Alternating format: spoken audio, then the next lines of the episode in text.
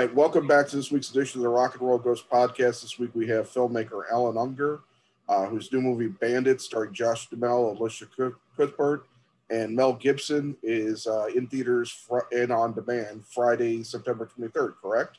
That is correct. All right, welcome to the show, Allan. I appreciate you coming on. Yeah, thanks for having me. Uh, okay, well, um, this is your second uh, feature film, correct? After Gridlocked? Uh, third. Third. Oh, Which one am I missing? I did a little movie. It's funny, no one ever talks about it. It's pretty hilarious. It's called Tap. It was it was a small little movie I did before Gridlock. Okay. All right. What uh what was that about? It was uh it was an MMA movie. It was like a sort of Oh right. Oh I, I did see that. Sorry. I, I I blanked on uh yeah. I didn't realize you directed that one. That's why. No, no, it's okay. Most people um most people keep counting Uncharted as a feature, so I just kind of let them roll it sometimes. I watched that this morning, uh, and wow, that was really well done. Oh, thank you. Yeah, that um, I haven't seen the the film. A friend of mine actually almost directed it. Oh, Um, really? Yeah, he wrote a he wrote a, a draft, or he wrote not a draft, but he wrote was working on a screenplay and he was going to direct it, but then some, whatever happened. But it was Joe Carnahan who did. Uh, Oh, Joe. Yeah, Joe's amazing, man. I um I was supposed to meet Joe a few years ago because Frank Grillo and I had a movie that we were gearing up to do, uh, which is actually the reason I made Uncharted, uh, because this movie I was doing with Frank fell apart and I needed some noise to make. I didn't want to have to go back to LA and explain to people, you know, why something fell apart and didn't work. I needed like a bait and switch. So I ended up doing Uncharted as a result of that. But that's pretty funny, yeah. Yeah, yeah. No, I got to meet him a number of years. I was actually, um, I got to check out Boss Le- the filming of Boss Level for a day uh, with Frank and and uh, obviously Joe That's Uh, awesome. oh, years ago. But yeah, he's he's in Colombia now filming this crazy looking. Yeah, Shadow Force. Yeah, yeah, looks really cool. Well, if you ever get to meet him, you know, uh, I, I think you you'd hit it off with him. So he's a really good guy. Yeah. Um, well, I, tell me about if I could just diverge into the Uncharted thing. Obviously, that became a big deal. And Yeah. you got Nathan in there, who a lot of people on the internet wanted Nathan for the role to begin with. Um, but the thing is actually, I mean, it's pretty slick.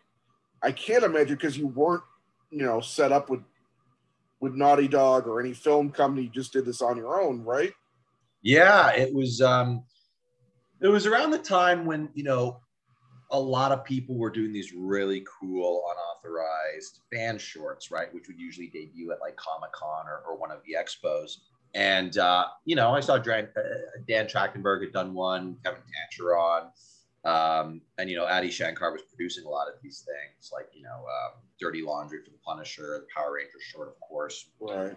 and, you know, I was like, you know, it would be really cool if somebody could do that with the Uncharted property in such a way where there would be this creative freedom to cast accordingly. Because the biggest issue in Hollywood, of course, is that the the fan cast, you know, that that whole idea of casting the person that's right for the role creatively usually doesn't work on the business side of things. And Right. so when I had started playing the game, I was in a dorm room in university and uh, I became obsessed with it. And I just revisited Firefly. I was like, man, it'd be so cool if Nathan Fillion, you know, played Drake. It was kind of like it was made for him. It was like tailor made for him. Yeah. So um, it just sort of was an idea in the back of my mind I had for years. And then when I finally started making movies and I was in the business and I was building relationships, I uh, was able to call a friend uh, who I came up with who knew Nathan. And I just said, listen, uh, you should pitch him on this. And my friend had no concept of video game success. He didn't understand sort of the zeitgeist, the pop culture. So he said, no, this is a terrible idea. I'm not doing that. And I was like, okay, I'm going to write you an essay on why you should call Nathan. And of course, you know, begrudgingly, he eventually did it.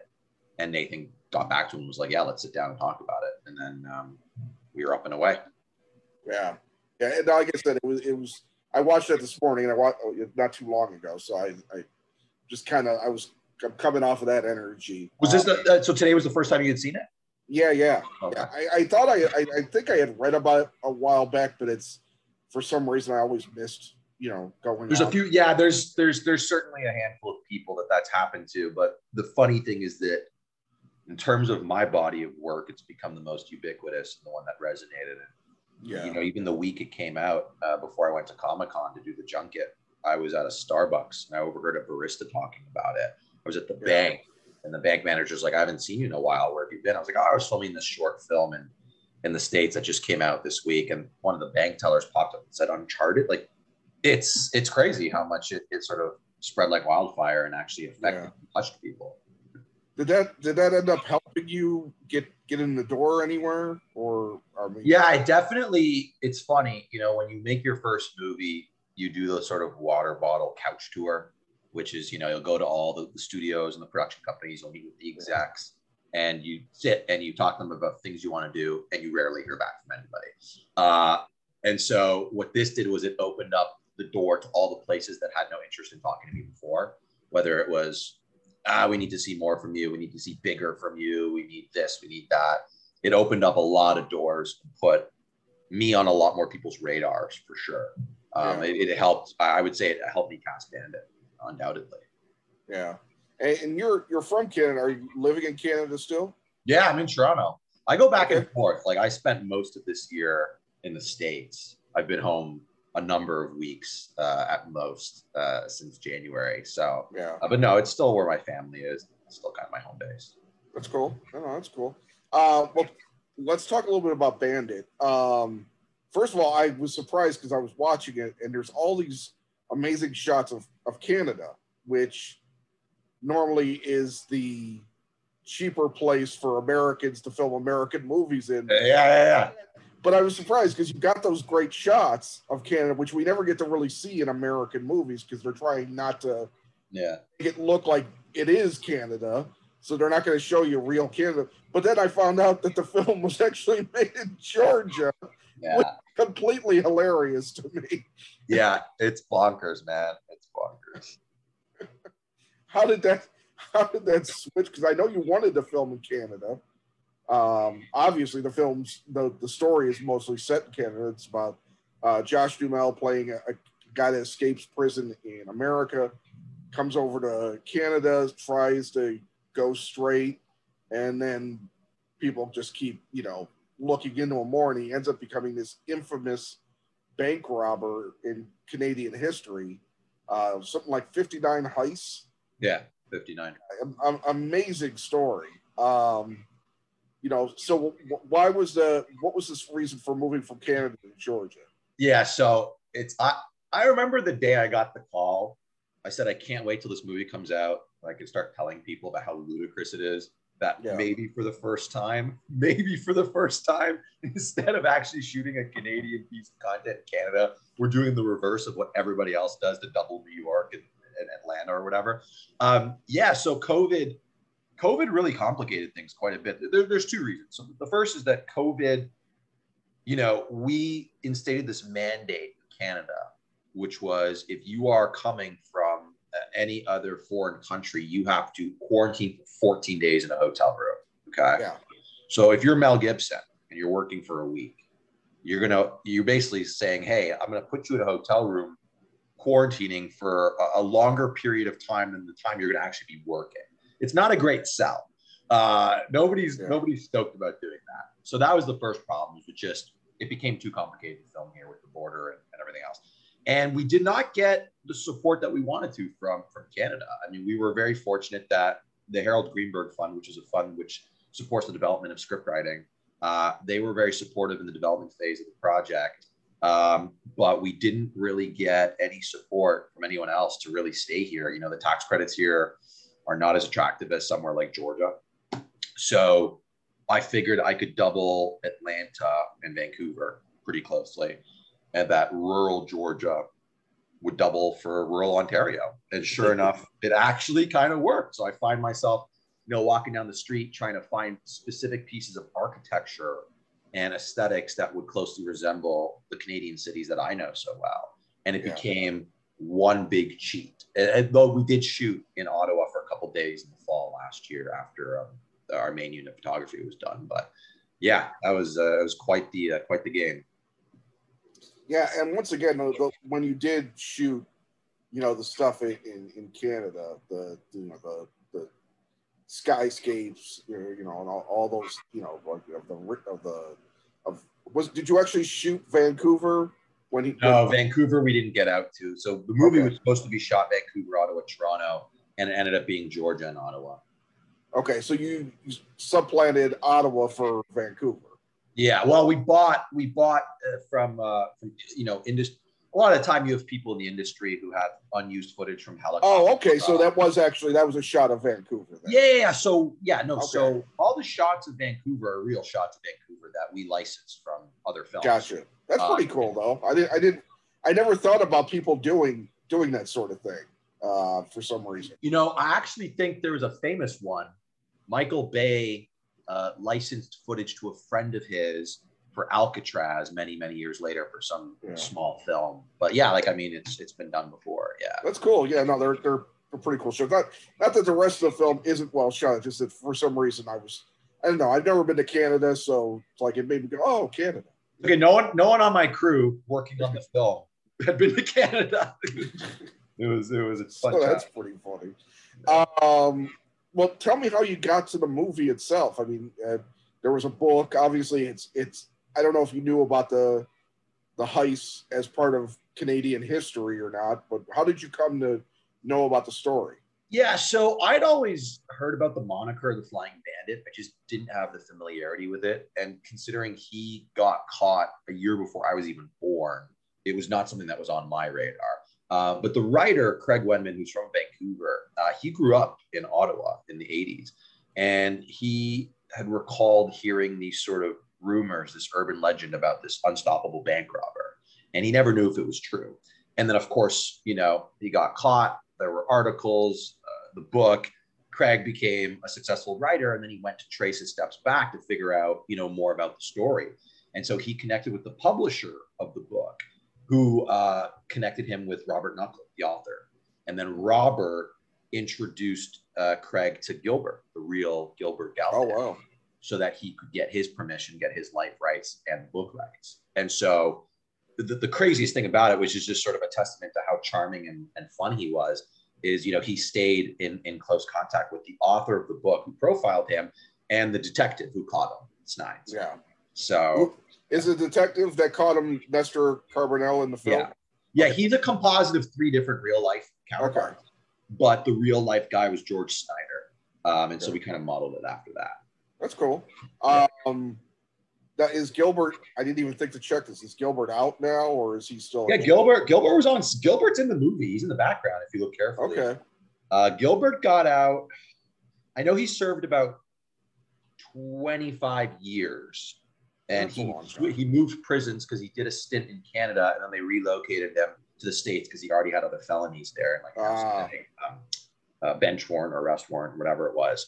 Um, so yeah, he um, he got out and then he went back, got arrested a couple times in the early 2000s for some smaller heists, and I think stealing booze is one of them. Not his claim to fame for sure. No. Uh, but yeah, he um, he and Kraig uh, spent a couple of uh, days in Chicago before we made the movie, just going around to different banks and joking about what it would be like if he was going to rob banks now, and like sort of like modern times. Uh, yeah, yeah, that's gotta be difficult. I can't yeah.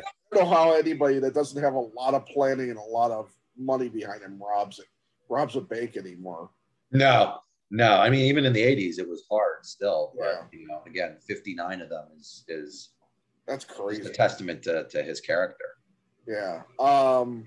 Well, let's talk a little bit about the cast. How did how did you uh, come come across or come to the decision of casting uh, Josh Duhamel as Gilbert? so Josh was on a list very early on of guys that we thought exuded the right charisma and charm and just personality. Just because you know the thing about this character, and a lot of it didn't make it in the movie. His his background and his upbringing. Um, you know, he grew up in, in in L.A.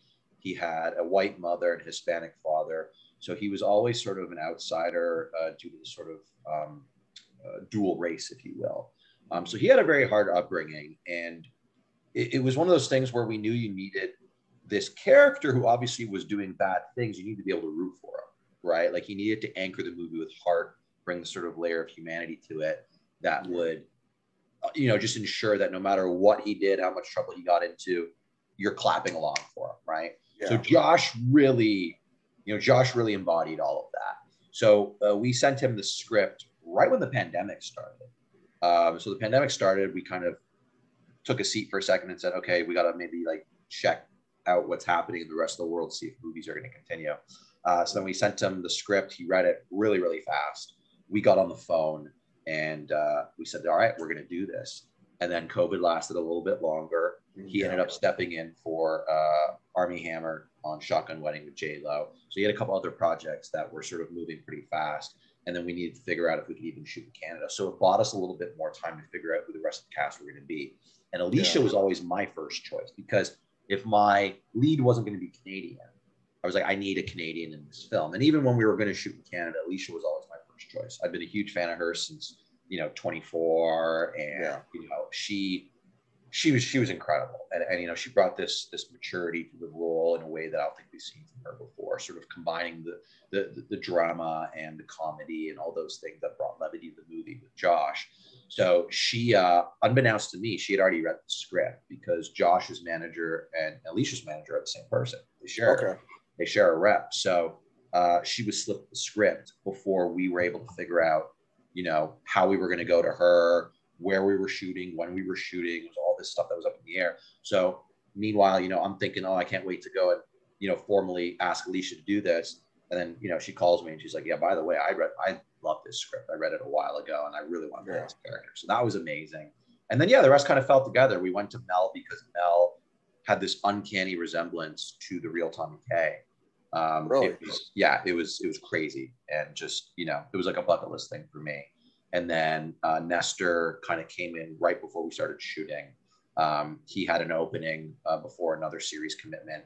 I think he was at, oh my God, he was at like a con convention in Florida on a Friday, and he agreed to do the movie Saturday morning, and he was yeah. on set Monday morning. So yeah, yeah. Nestor is one of those guys that's been around a while, but who, and you you know, like he's one of those guys. Most people, most average people, probably would be like, "Well, I know I've seen that guy in something." Yeah. But he does so much. You know, he's one of those kind of really interesting characters. Like William Fichtner, kind of. You know, he's yeah, like yeah. alien like that. Yeah, he's he's really cool. And oh. then, you know, getting to have Gibson um, even for just a week. How how long was the shoot? Total? Oh, the shoot, yeah, this is crazy. The shoot was supposed to be 32 days, and it became 21 days, oh. which yeah, it was brutal. I mean, we had 200 scenes, we had 95 sets and locations. We were in three different cities. I, I still don't know how we did it, to be quite honest yeah. with you. the crew, the crew were incredible. The cast were such team players, and my brain had to move faster than I ever had before. Um, so yeah, we we crammed a lot into a little. Well, what what's it like for you? Like after those 21 days are done, what what is your mind like at, at the end? I got on a plane and went to Miami to see my wife, who I hadn't seen in like nine weeks, uh, and I just vegged out completely. Just took my mind off of it, so I can go back into the edit and start fresh. But yeah, I will tell you that this was the hardest undertaking in my career thus far. Um, just, you know, the, the sheer amount of things that we had to shoot and the little time that we were given um, was such a challenge. But it also, it also taught me to to be even more prepared than I ever thought I could be. Um, I think it was sort of like a trial by fire, and it kind of we all grew from it in a way, which was nice. Because you know that's the thing about filmmaking is it doesn't matter how many you do, you should always still be learning something something new about yourself, about your process, about the process of filmmaking itself. Um, so I was I was really grateful. Yeah, uh, and and you you know the film it's coming out on demand, but it's also being a lot you know allowed. I guess you know it's there's only like seventy something movies coming out this year apparently. Uh, oh really? I don't know what the number. Maybe that was studio films, but yeah, the numbers have dropped for sure.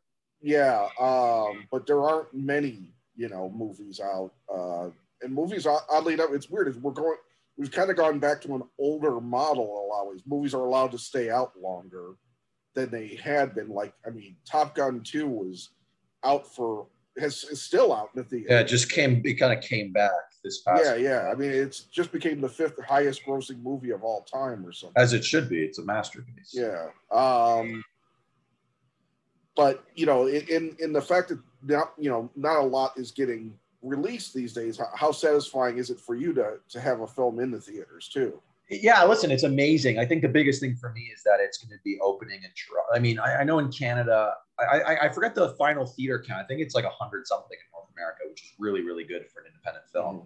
Um, but I know that we're opening in Vancouver, we're opening in Toronto. So, you know, Cineplex is our big chain here. So to be able to go to cineplex.com and see your film listed as a, it's sort of like, this is what you've worked your entire life for. You know what I mean? It's, yeah. It's, uh, you kind of have to pinch yourself a little bit. It's, it's amazing.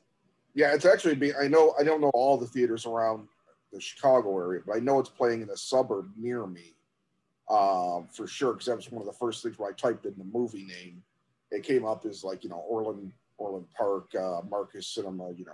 On oh, interesting. Yeah, I didn't know. You know, I, it's funny. Every day, people are telling me new information about my own movie, uh, about its yeah. like release and availability. But yeah, I know that um, I know that there's still putting together the final theater list right now. Yeah. I know it's open in all the major markets, and, and then there's a, a list of where it'll be in the suburbs through different states. So I think they're still working on that, but I gotta I gotta check it out myself. Yeah. Yeah, it's it's just it's kind of I mean it's kind of cool. It, it's I I I see a lot of interest. Sometimes you have to actually go. I don't know about Canada, but here in America, sometimes you actually have to go to individual theaters to see all the films that they're playing because sometimes there's stuff that doesn't get you don't see any ads for. Right. All of a sudden, they've just got a movie like uh, a the- another theater near me plays a lot of uh, Hindi films. Okay. Yeah. Yeah. Sometimes and it's like, wow, I didn't. I mean, I didn't realize there was a mark. There was an audience for it out this way, but I mean, obviously, if they're showing it, they figure they feel there is. Well, I always felt to see certain indie films, you had to travel further away outside the city, yeah, or there'd yeah. be one main theater like sort of one place that's been designated within like a big metropolis area. Yeah. To um, you know. Yeah. yeah, we. I mean, Chicago. I mean, Chicago has a lot of like, uh, you know, independent movie theaters that show a lot of the, you know. Yeah, I feel like it's like New York, right? I've only been to Chicago yeah. once, but I know that they're very big on the arts. Yeah, there's a few. There's a few cinemas, and then there we've got probably the most renowned theater here is the Music Box, which shows like they do 70 millimeter festivals and, and all that, you know, that okay. Of, it's it's the closest thing I could say it's it's compared to is somewhere between oh god, I don't even know the the between, but it's kind of in a way like the new Beverly in, in LA. Okay, yeah, yeah. It doesn't do a lot of revivals, but still it'll have like in October they're showing 31 horror films the whole month. You know. Oh, cool. You know, so that that's kind of like the thing that they do. They and they have festivals and all kinds of stuff. So it's it's cool for that. Although they recently remodeled, they didn't really change the seats, which I didn't understand, but whatever. Uh, they're still like literally from like the twenties. Right. they're, they're, a little rickety, but uh, I saw the next one you're doing is Tenfold. Where are you on that? So funny. Someone else asked me about that. I guess that's on my IMDb. Um, yeah. Yeah. That, that I, I don't actually know. That's set up somewhere. Uh, okay pictures. So I have no idea actually. what's going Do you have something you are actively working on? I have a couple things. I actually, I think it's getting announced today at TIFF. I just produced the new Nicolas Cage, Joel Kinnaman film. It's called Sympathy for the Devil. If you saw Nick with red hair in the tabloids for the last couple weeks, it's because of that. Yeah. Yeah. So that's our movie. Um, which, which, which, what's the title? It's called Sympathy for the Devil. And that's, um, is that the, the Renfield thing? No, no, no, no, no. It oh, hasn't. Been, it, it's being announced today at TIFF. Oh, okay. Okay. Yeah, so I just came back from Vegas. Uh, I was there for a couple of months working on that, and then uh, I've got yeah. I mean, I have a couple of things that I'm working on right. now. I have a prison film called Solitary, which um, you know we're gonna start casting pretty soon, and then I have another film uh, called London Calling, which is sort of like a Martin McDonagh in Bruges action comedy. Um, so yeah, there's a couple things. Cool, very cool. Yeah. Uh, well, as a final question, just kind of, if you could tell me what what were the, the, the movies or I guess TV series, that maybe even that inspired you to want to be a, a filmmaker? Ooh, good question. Um, well, the films that inspired this one were Heat and Catch Me If You Can. Um, my inspiration is, a, you know, look, I, I've been a student of cinema my whole life. So when I was growing up, and my dad had all the VHSs to the Bond movies and to Jaws and all the sort of seminal blockbuster films. I don't think there was one specific movie that sort of lit my fuse. You know what I mean? It was sort of just a, a, collection of, you know, uh, tapes in my dad's shelf that just made me love movies. Um, you know, there were certain movies in the early 90s and, and mid 90s where, you know, I would deliberately skip school, like Blade Runner, I used to watch all the time. Uh, the Rock's one of my favorite movies. I used to watch that a lot. That's a fun. Um, but uh, and you know, T, listen, 24 was one of my favorite series growing up. I was in elementary school when that came out. That, Yeah. that was a huge influence on me. But yeah, I'd say I'd say it's just sort of an appreciation for the art in general, rather than sort of like a singular film or series. I got you. I got you. Well, um, I is there anything I you feel I might have missed here that you need to? I think we covered a, a fair amount about the film. Yeah, no. Did you like the film? Yeah, it was good. I, I enjoyed. Uh, espe- I especially like. I like Josh in a lot of things. I remember, you know, he's kind of had a, a, a you know, kind of a up and down sort of career in Yes, yeah. a lot of ways, but uh, he's one of these guys that, that sticks around. Um, but I always liked him on Vegas Sure. uh, with Jimmy Caan. Yeah, love that show. I, I, you know, I know he was in a bunch of the Transformers films, but I think I only saw the first first one. Yeah, smart decision. Transformers was after I became, uh, you know, after uh, my years as a kid, so I uh, it never appealed to me so much. But uh, the first one was fun. Yeah, know. the first one's the Like, first one's a fun coming of age well. story. Yeah. Uh, but yeah, no, it was it, it was a fun movie. I, I definitely liked it. It was a little low key, you know, which was I liked. It wasn't like it wasn't like Heat. It wasn't some grand, you know, you know, extreme thing, you know. But it, it had touches of the the the thought process uh, that I really liked. So yeah, it was it was a fun movie. Oh, glad you enjoyed it. cool. It was also cool seeing Elisha uh, in it as well because she's somebody that since 24 I've really liked as well. So it's kudos to you for getting them both. Thank you. Uh, well, Allan, I appreciate you taking the time today. I hope, uh, good luck with the film. Good luck with what you're working on next. Thank you. And uh, I hope you have a great rest of your day. You too. Thanks so much. Great meeting you. Thank you. Take care.